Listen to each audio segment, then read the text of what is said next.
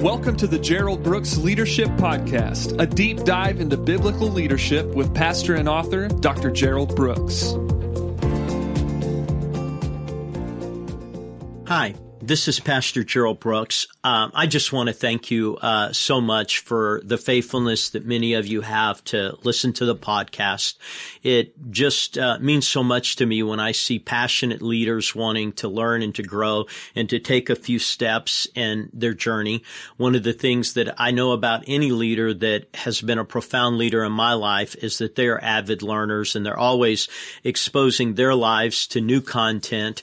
And so thank you so much for joining. Thank you so much for maybe uh, emailing the link to a few people or texting it so people you think that we can help that they would be out there. Hey, today I want to talk to you about takeaways from leaders takeaways from leaders. You know, biblically, what we know is that there are 300 leaders that are mentioned by name or title in the Bible. 300 in the Old Testament and New Testament, 300 names, titles of leaders. And then we know that there are several of these leaders that were given a little bit of background like. And so you'll go over and you'll read the story of all these leaders. And then all of a sudden God will insert about Jabez and he'll give us a couple of verses just sort of signifying, uh, what God was doing in Jabez's life.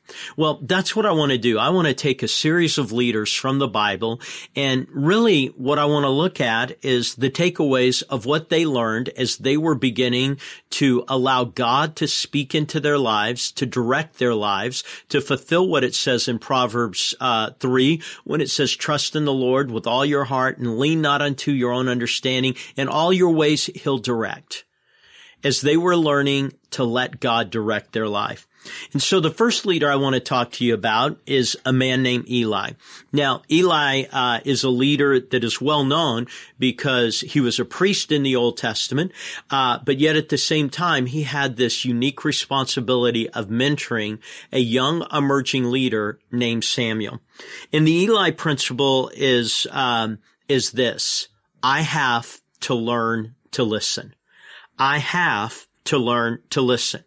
And what this is going to center on is the story of Eli is young Samuel for the very first time is beginning to have God speak to him in a very direct way where he's getting that nudge on his heart. He's getting that, that pull within that God's wanting to say something to him. But like most people, Samuel doesn't realize it's God.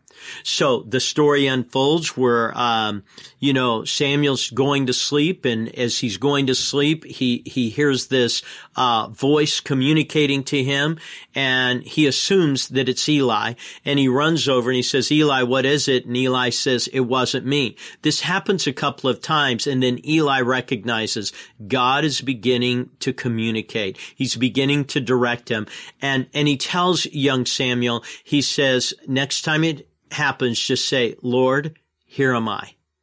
And, and so Samuel is going to begin that initial step of learning. And a couple of things. Often God is speaking in our life, but we don't realize it because when God speaks to us, it just sounds like someone else talking to us. In Samuel's case, he just thought it was Eli talking to him. He hadn't registered the reality of God wanting to communicate with him and to direct him in a very, very uh, profound way.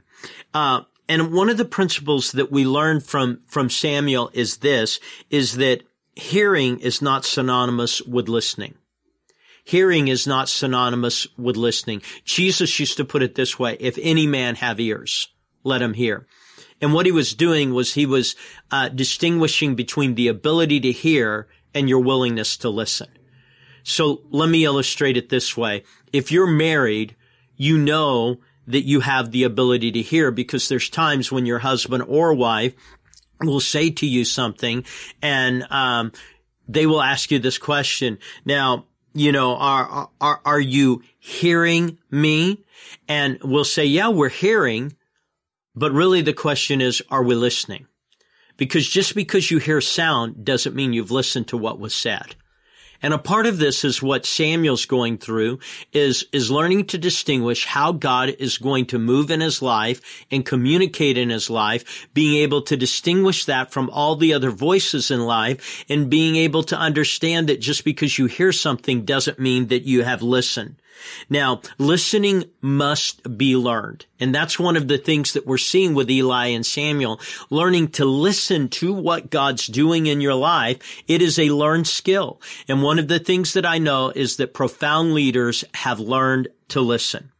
But also in here for all of us that are leaders and maybe we're a little bit further along than other leaders, uh, mature leaders help others learn to listen and to hear.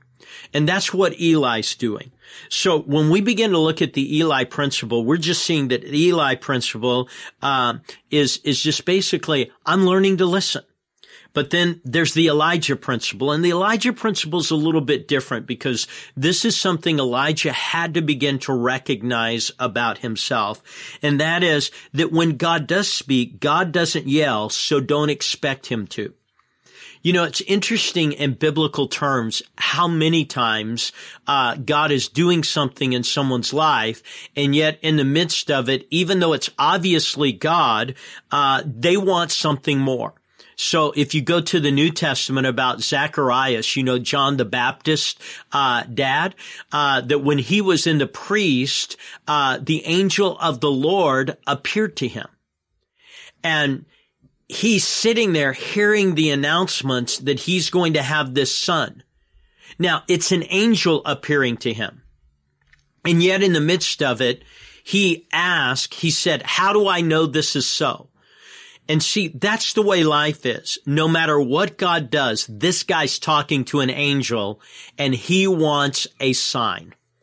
And that's the way a lot of people are. No matter what God says, they want it to be louder. They want it to be bigger. They want it to be uh, more profound. Now, in our society, volume equals importance.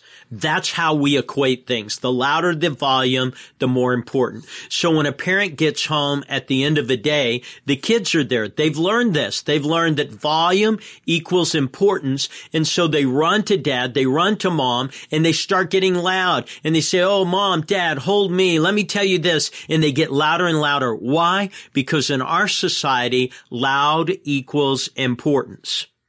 But what God said to Elijah is don't get caught up in the noise because we remember that God took him and he heard an earthquake and then he heard the fire and then he heard the loud wind blowing. And what did God say?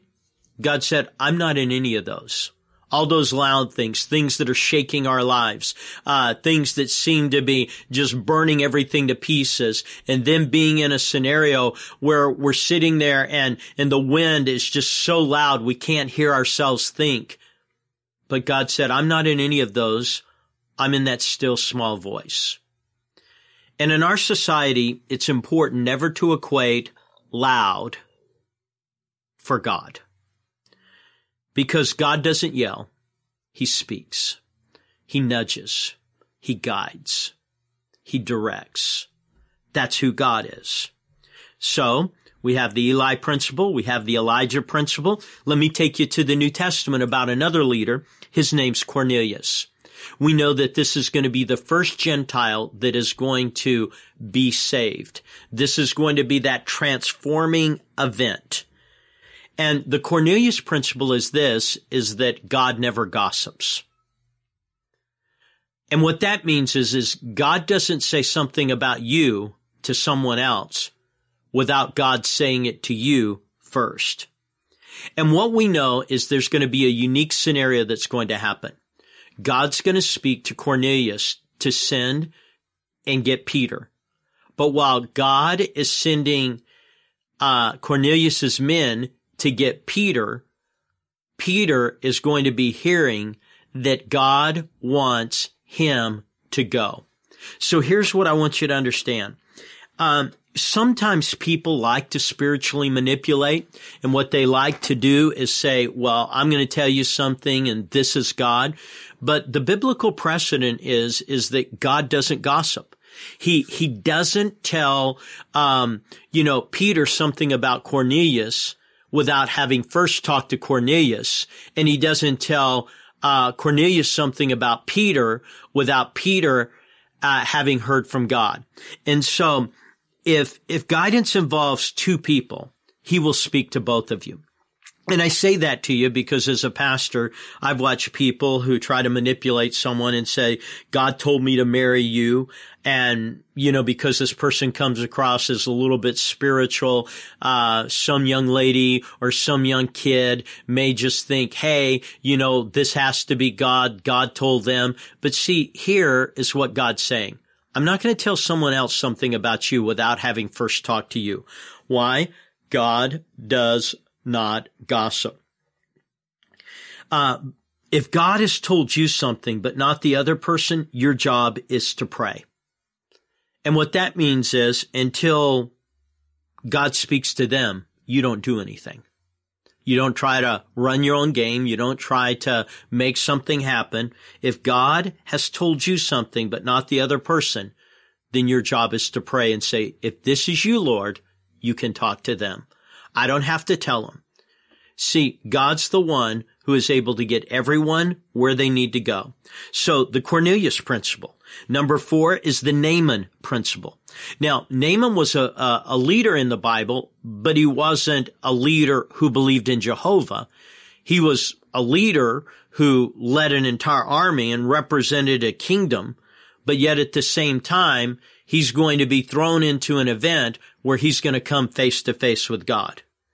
Uh, and, and one of the things that we learned from Naaman is to follow God, you're going to have to lose the attitude. To follow God, you're going to have to lose the attitude. So what that means is this, uh, to hear from God, you're going to need help. You're going to need help. Now, in this particular story, Naaman has come down with leprosy, which was not curable in that day. It just meant that your life was steadily going to become something that was literally being eaten away at. But yet he had this profound position. So what's he going to do? Uh, he's gonna, gonna go over and he's going to begin to talk to Elijah. But Elijah's not going to go talk to him. He's going to send out his servant. Well, Naaman's a high leader, and you know what? Leaders like being respected. They like people noticing them. And let me just be honest, I'm around a lot of Christian leaders and they like being respected, but that's all right. The Bible says give honor to whom honor is due. And we always need to be respectful to people who, uh, have done things that we haven't done. So we always give honor based on that. And, and so Elijah's going to send back word through the servant, go dip in this river seven times and you'll be healed. But it's going to infuriate Naaman because Naaman uh, is used to getting treated well and getting access to opportunities that others don't get access in. So in the midst of this, uh, he's going to be really frustrated. Now, because he doesn't feel like he's being honored, he's in a place where he's mad and he's about to miss a miracle. So let me say this to every leader. Anger causes us to miss miracles. It was Moses' anger that caused him to miss the promised land. It is Naaman's anger that is going to cause him to miss his healing if he doesn't change. But what's going to change him is there's a little Hebrew girl that works in his home. And she's going to come to him and she's going to say uh, to Naaman, Sir, if he were to ask you to do something hard, you would do it. If he were to ask you to go conquer something, you would do that in a second.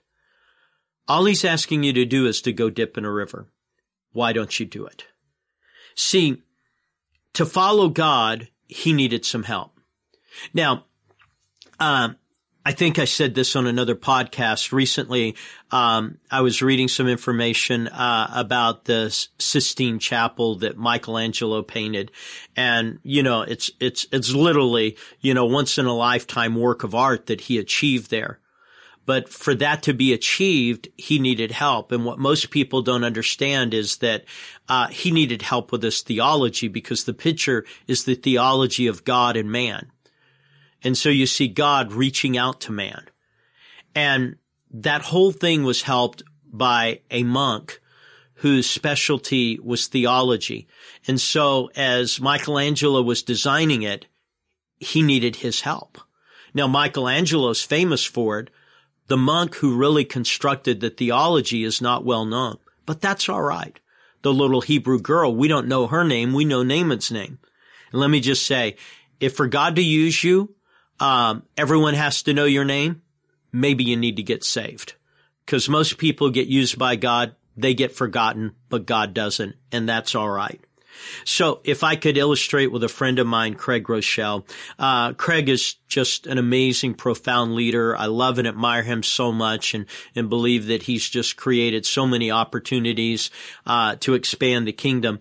But Craig will tell you that, um, his whole journey of how he structured church happened because of a meeting with Lyle Schaller.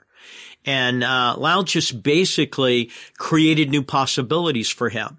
Now, what I can tell you about Craig is that he was a profound leader before Lyle, and he was an individual who really had context before then. But, but here's the thing. He needed someone to help him because if we're not careful, that Naaman attitude can get on. Well, why didn't they do it this way? Why didn't they do it that way? I can't tell you why God does things certain ways, but I can tell you if you're going to walk with God, you can't have an attitude. Number five, the Paul principle. And the Paul principle is this, is that God's plan is progressive. God's plan is the progressive. And we see this so vividly in Paul. In Acts chapter 9, we see when Paul has this confrontation with God. He's literally riding on his donkey and he gets knocked off and he's just laying there and this great light begins to shine around him and he hears the voice, you know, uh, why, why are you doing this? Why are you, uh, doing this to me? And it's God taking personal, uh, the affliction that Paul has been causing for Christians. And, and we see a few things that happen there and, and we know that God's beginning to deal with Paul and God's beginning to direct him and it's going to all involve to going to a certain house and a man named Ananias to go. Remember, God tells both sides. He told Paul where to go. He told Ananias what to do. God doesn't gossip. You see another scenario that. But if you go over to Acts 26, Paul recounts those experiences on the road to Damascus. And while he's recounting that, the detail is so much broader and deeper. From Acts 9 to Acts 26, the same event. And here's the thing. God's plan is progressive. The longer we walk in it, the clearer the details become. And that's one of the things that Paul shows out is that at first it was like you're starting here and you're going here and you're ending here. But now we have all these nuances between here, there, and there in Acts 26. Uh, the sixth example would be uh, the Peter principle. And that is God doesn't always tell us what we want to hear. God doesn't always tell us what we want to hear. And this is going to involve Jesus speaking to Peter um, after his resurrection. And he's going to see Peter and he's going to tell him about his future. And he says, one day you're going to die. Well, hey, we all know that. We just don't like it being prophesied over us, especially by our Lord and Savior. And, and, and then he not only tells him he's going to die, but he tells him how he's going to die. And he recognizes that that's going to be a pretty hard death. And so Peter sort of pushes back against that. And the way he does is he doesn't want to say, Hey, what about, uh, you know, uh, me? But he sees John, the other disciple, and he says, well, what about him? And here Peter is hearing something that he doesn't like. And so what he does is he begins to ask about someone else. And that's always our tendency. Why aren't we treated like someone else? But see, sometimes God's not going to tell you everything that you want. Uh, if I could be a little bit transparent, I've done this now for almost 42 years. And, you know, there were things when I started in ministry that I really, really, really, really wanted to achieve. And a lot of those, if I look back, dealt with, you know, uh, church size, church dimensions, church influence. And honestly, um, a lot of those things haven't happened. They are what I wanted to happen. And I've had to realize that I was going to be the person who wouldn't be known in the largest platforms, but would be known behind the scenes. And for me, like everyone else, being known for the platform was really what I wanted.